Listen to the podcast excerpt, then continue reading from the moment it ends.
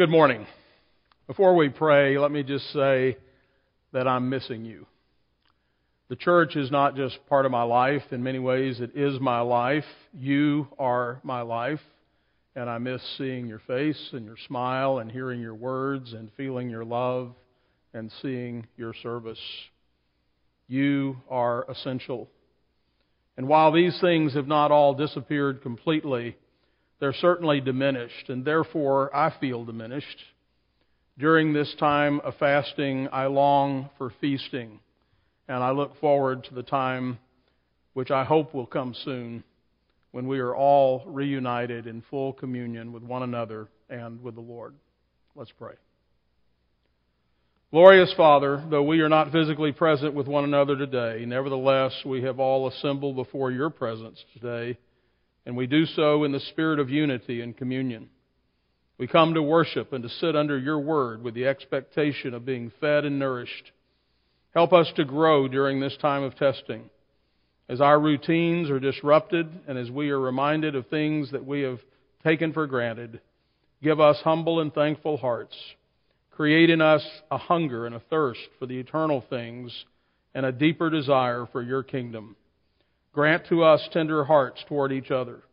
Open opportunities for us to love and serve our families and neighbors for Christ's sake. On this Palm Sunday, we remember our Redeemer's triumphal entry into the city of Jerusalem. May he also triumph in our hearts, and may the King of grace and glory enter in as we lay ourselves and all that we have and are in full and joyful homage before him. We continue to pray for the sick, the struggling, and the grieving who are among us, that they might find healing, strength, and faith. Lift up our hearts and our hands and bring us through the valleys that we might have our sorrow turned to joy and our nights turned to day. Today we ask that your mercy will be extended to our nation and to all those who you have ordained to have power and authority over us, our President and Congress, our courts and governors, and our local officials, that we might lead quiet and peaceable lives in all godliness and reverence. May our leaders seek your face, and we pray that you would grant them wisdom in this time of pandemic. Help us to submit joyfully during this time of trial and testing, that we might rely on your goodness and trust in you to work all things together for good for those of us who are called according to your purpose in Christ Jesus. Help us not to be anxious, but rather to be thankful and to bring our concerns and fears to you and cast them upon you, that we might have a peace that passes understanding. We pray today for all those who are serving our communities, especially those who are caring for the sick and for those who are maintaining good order. Give them strength and protection as they fulfill their callings. We pray for those whose jobs and livelihoods are threatened in particular those who are among us, that you will provide for them. We lift up our families who have new challenges of education and management. May we be especially loving toward those closest to us. And for the church, we pray for a time of spiritual maturity. Bind our hearts together, both our local churches as well as the broader church throughout the world. Heal our divisions and draw us all to our one Savior Open new opportunities for the gospel to spread. And now, O Lord, as we sit under your living word, keep us in your abiding love according to the working whereby you are able to subdue all things to yourself. And we pray these things in Jesus' name. Amen. Please turn in your Bibles. Today we'll be reading from John, the fifth chapter, verses 39 through 47, and also from Luke, chapter 24, verses 25 through 27. Hear now God's word from John chapter 5, beginning in verse 39. Jesus said, You search the Scriptures, for in them you think you have eternal life, and these are they which testify of me. But you are not willing to come to me that you may have life. I do not receive honor from men, but I know that you, that you do not have the love of God in you. I have come in my Father's name, and you do not receive me. If another comes in his own name, you will uh, him you will receive. How can you believe who receive honor from one another and do not seek the honor that comes from the only God? Do not think that I shall accuse you to the Father. There is one who accuses you, Moses, in whom you trust. For if you believed Moses, you would believe me, for he wrote about me. But if you do not believe his writings, how will you believe my words? And then from Luke chapter 24, verses 25 through 27. Then Jesus said to them, O foolish ones and slow of heart to believe in all that the prophets have spoken, ought not the Christ to have suffered these things and to enter into his glory?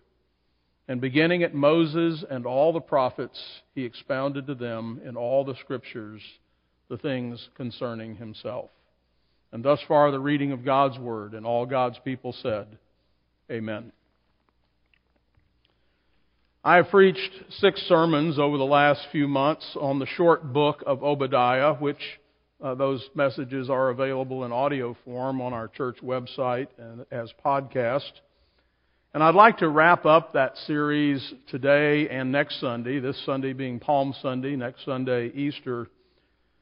And our two texts today from the Gospels of John and Luke set the table for doing this. We'll get to some of Obadiah and, and that text in just a few moments.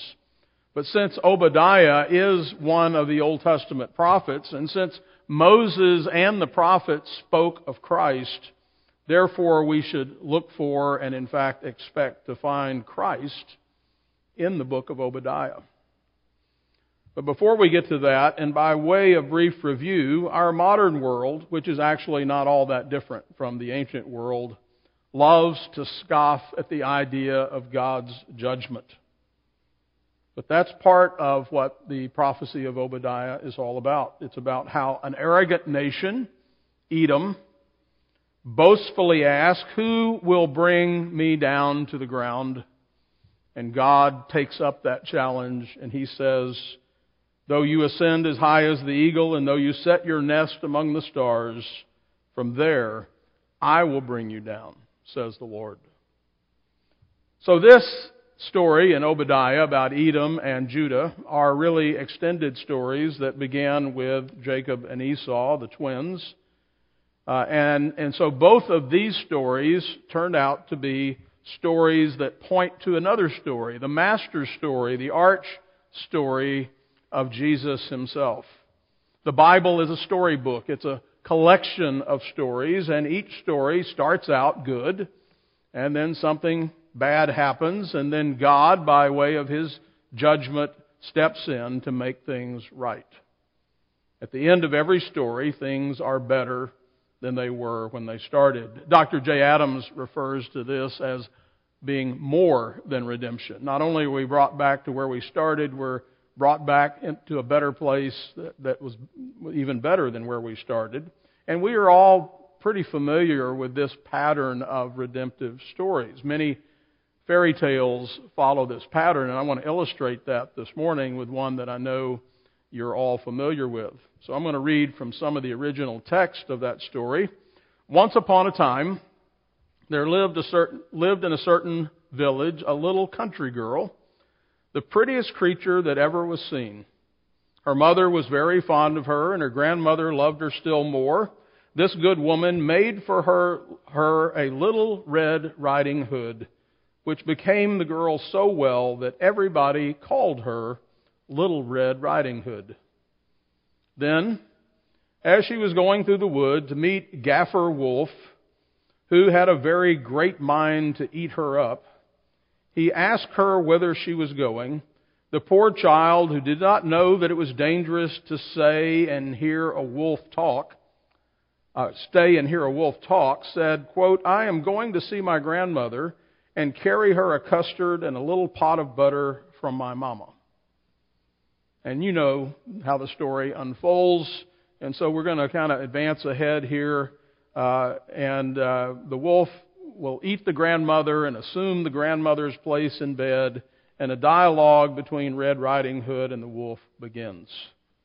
Oh, grandmother, what a big, terrible mouth you have, the better to eat you with. And scarcely had the wolf said this than with one bound he was out of bed and he swallowed up Little Red Riding Hood.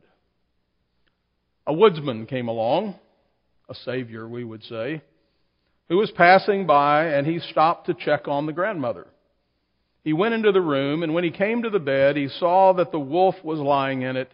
And he said, Do I find you here, you old sinner? I have long sought you. Then, just as he was going to fire at him, it occurred to him that the wolf might have devoured the grandmother and that she might still be saved. And so he did not fire, but took a pair of scissors and began to cut open the stomach of the sleeping wolf. When he had made two snips, he saw the little Red Riding Hood shining, and then he made two snips more, and the little girl sprang out crying, Ah, how frightened I have been, how dark it was inside of the wolf. By the way, we have here a picture of a resurrection. And after that, the aged grandmother came out alive also, but scarcely able to breathe. Another resurrection. Little Red Riding Hood, however, quickly fetched great stones with which they filled the wolf's belly.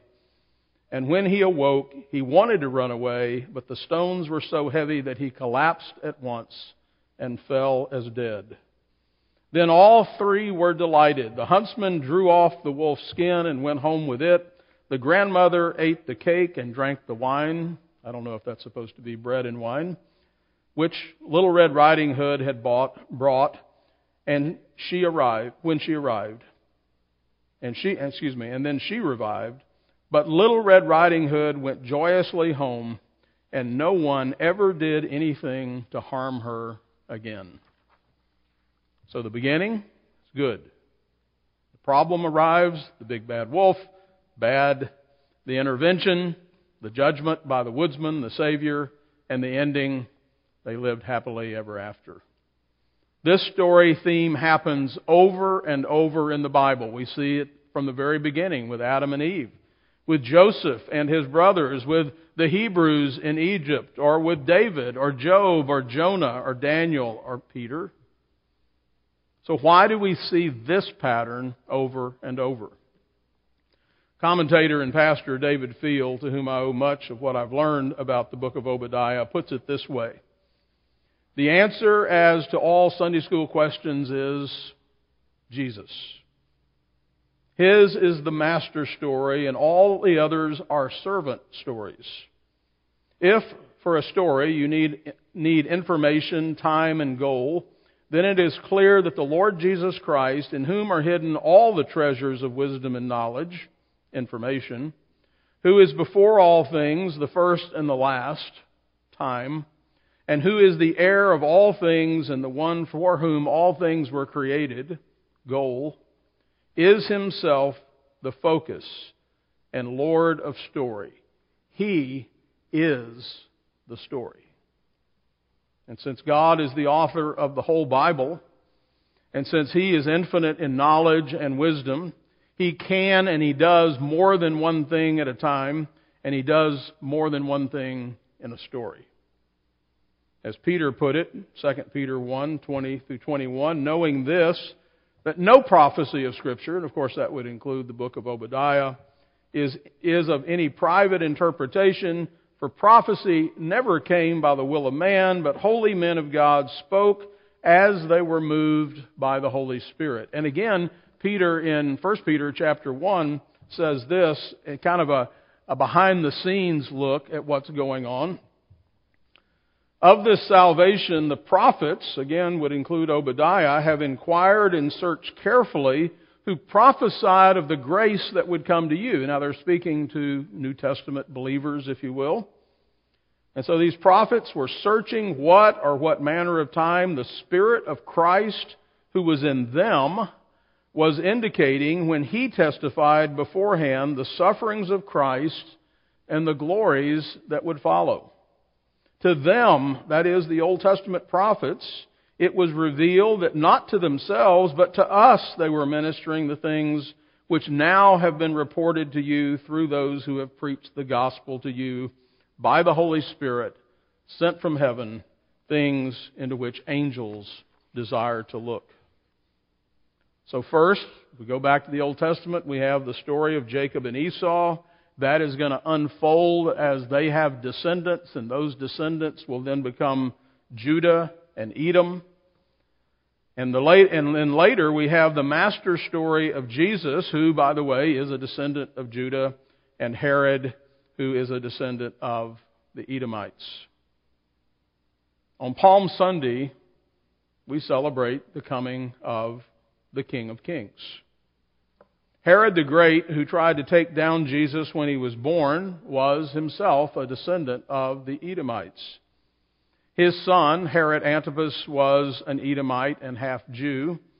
And we see the same ancient conflict being played out between Jacob and Esau, Judah and Edom, and then Herod and Jesus take the stage. Both the story of Judah and Edom in the book of Obadiah, which was historical, as well as the story of Jesus and Herod, which of course was historical, are being spoken of by God in the book of Obadiah. You've heard me quote this old saying The new in the old is contained, and the old by the new is explained. Richard Hays, in his book, Reading Backwards, explains it this way.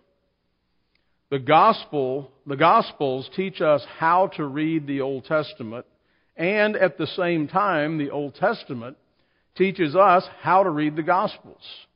Or to put it a little differently, we learn to read the Old Testament by reading backwards from the Gospels, and at the same time, we learn how to read the Gospels by reading forward from the Old Testament.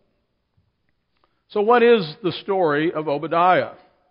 The Edomites, remember, they're the descendants of Esau who should have acted like brothers, instead acted like enemies toward God's people, uh, uh, just as the Babylonians uh, brought about the fall of Jerusalem and the capture of Judah. As a result, God was now going to intervene and bring about justice and restore order to the whole world. At the same time, the Jews, who had apparently been defeated and and dispossessed would be rescued by God. They would be brought to a place of restoration and, and full enjoyment of their inheritance. They would rule over their former enemies. God's kingship would be established, it would be demonstrated and experienced. This is the happily ever after part of the story. And so we start with God's people, good.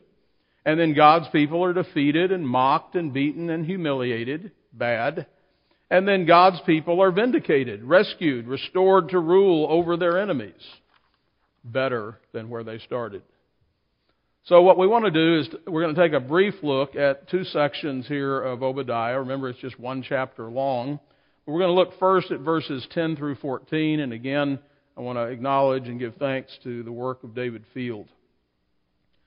What happens to God's people in these verses, in verses 10 through 14, does not predict what would happen to Jesus, but it does, or it should, make us think about it. It makes us think about what would happen to Jesus. Just as Herod, again, who was a descendant of the Edomites, failed to recognize and to delight in the Lord Jesus, but rather joined with the outsiders, that is, the Romans, in condemning and humiliating him. And therefore, we go back to Obadiah, we see the Edomites failing to sympathize with and to support uh, the Jews, the, those of Judah, but rather than joining, but rather they joined with the outsiders, that is, the Babylonians, to condemn and humiliate them. So the, the Edomites join in, they plot, they mock, and they plunder God's people they line up with the enemies of God's people. So again, let's look at these verse by verse. Verse 10 of Obadiah says this For violence against your brother Jacob, shame shall cover you, and you shall be cut off forever. Just as the Jews suffered violence from those who should have known better and done better, and just as Jacob's own brother had done violence to him, so too the Lord Jesus came to his own, and his own received him not. He too suffered violence from the very people who should have recognized him as the Son of God.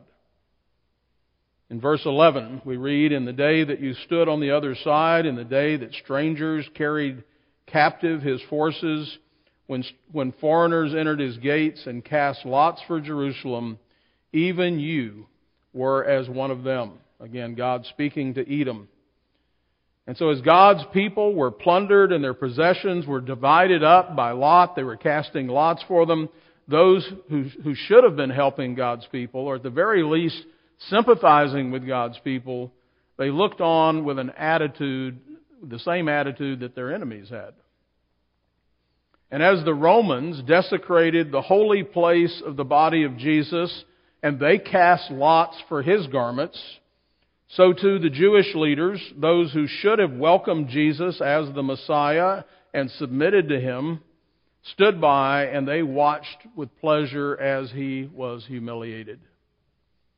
Verse 12 of Obadiah, but you should not have gazed on the day of your brother in the day of his captivity, nor should you have rejoiced over the children of Judah in the day of their destruction, nor should you have spoken proudly in the day of distress.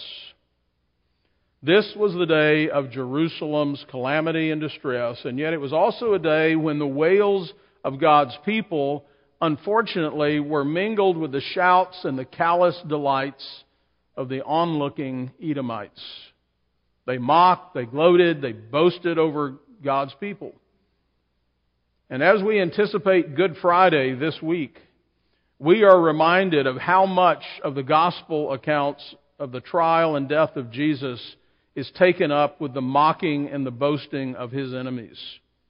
The soldiers stripped him, and they robed him in a mock robe of an emperor's clothes. They knelt before him, and they pretended to uh, adore him and honor him.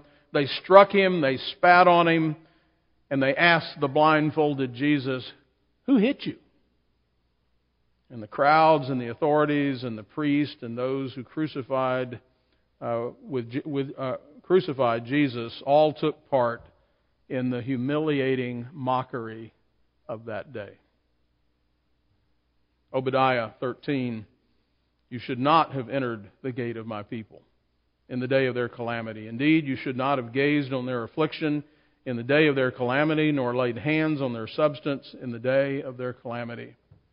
Just as the Edomites entered into the city of Jerusalem and looted its wealth, so too the Lord Jesus Christ, who is the city of true humanity, was also invaded and despoiled.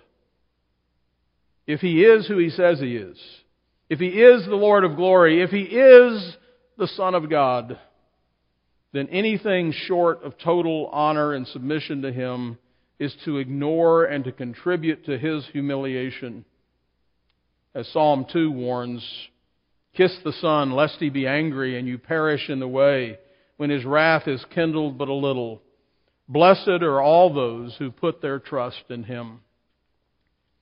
Obadiah 14 says, You should not have stood at the crossroads to cut off those among, among them who escaped, nor should you have delivered up those among them who remained in the day of distress.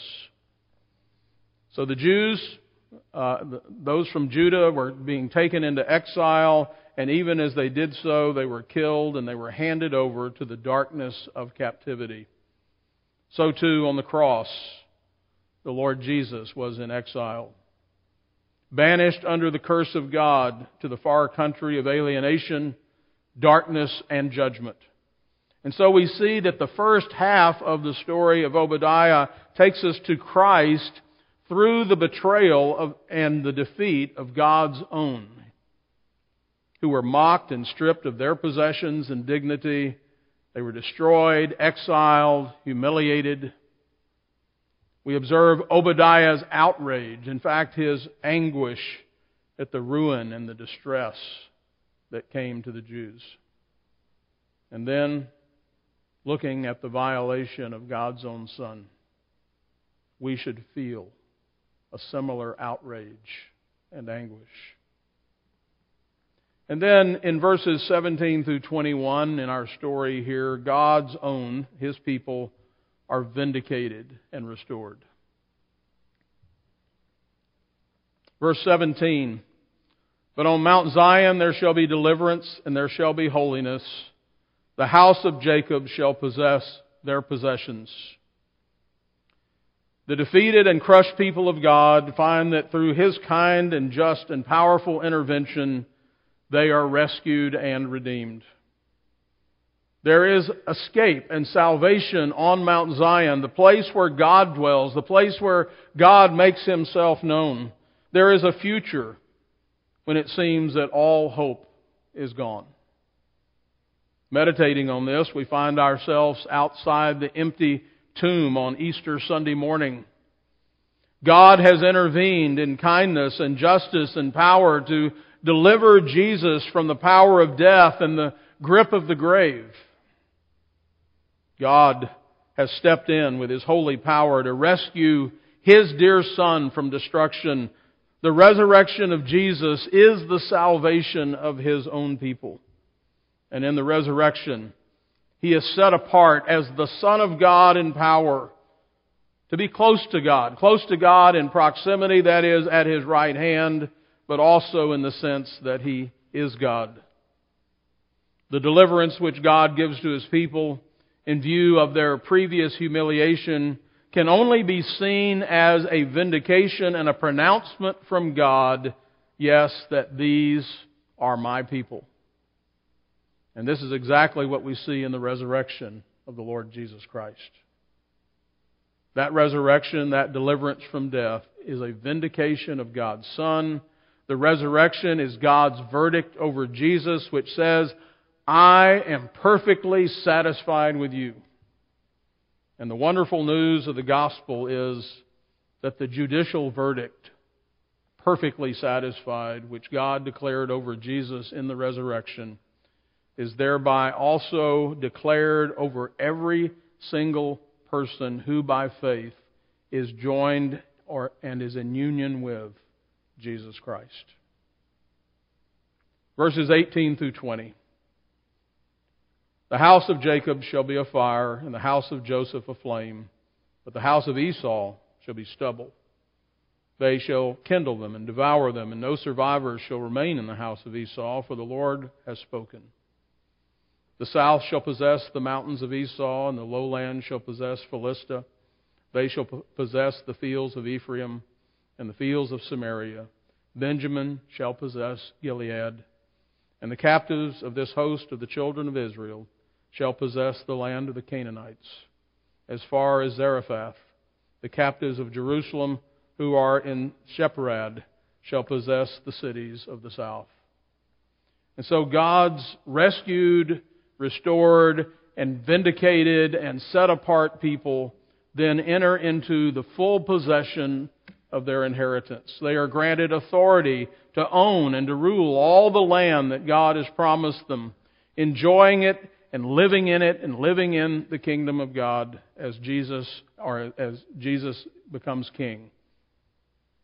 When we meditate on these verses in the light of the fact of the story of Obadiah, that story is serving the master story of the Lord Jesus Christ. And therefore, we cannot help but think of the present enthronement of Jesus Christ. The Father has placed all things into His hands. All authority in heaven and on earth has been given to Christ. Jesus asked the Father, and he did receive the nations for his inheritance and all the ends of the earth for his possession. He's to have first place in everything. He is the heir of all things. He is the ruler of the kings of the earth. He is the meek who shall inherit the earth. He is the obedient son who will live long in the land he is the seed of Abraham who inherits the world. And this takes place at the resurrection, the ascension, and the enthronement of Jesus. Obadiah then takes us to the Lord Jesus Christ by giving us this story which points to the master story.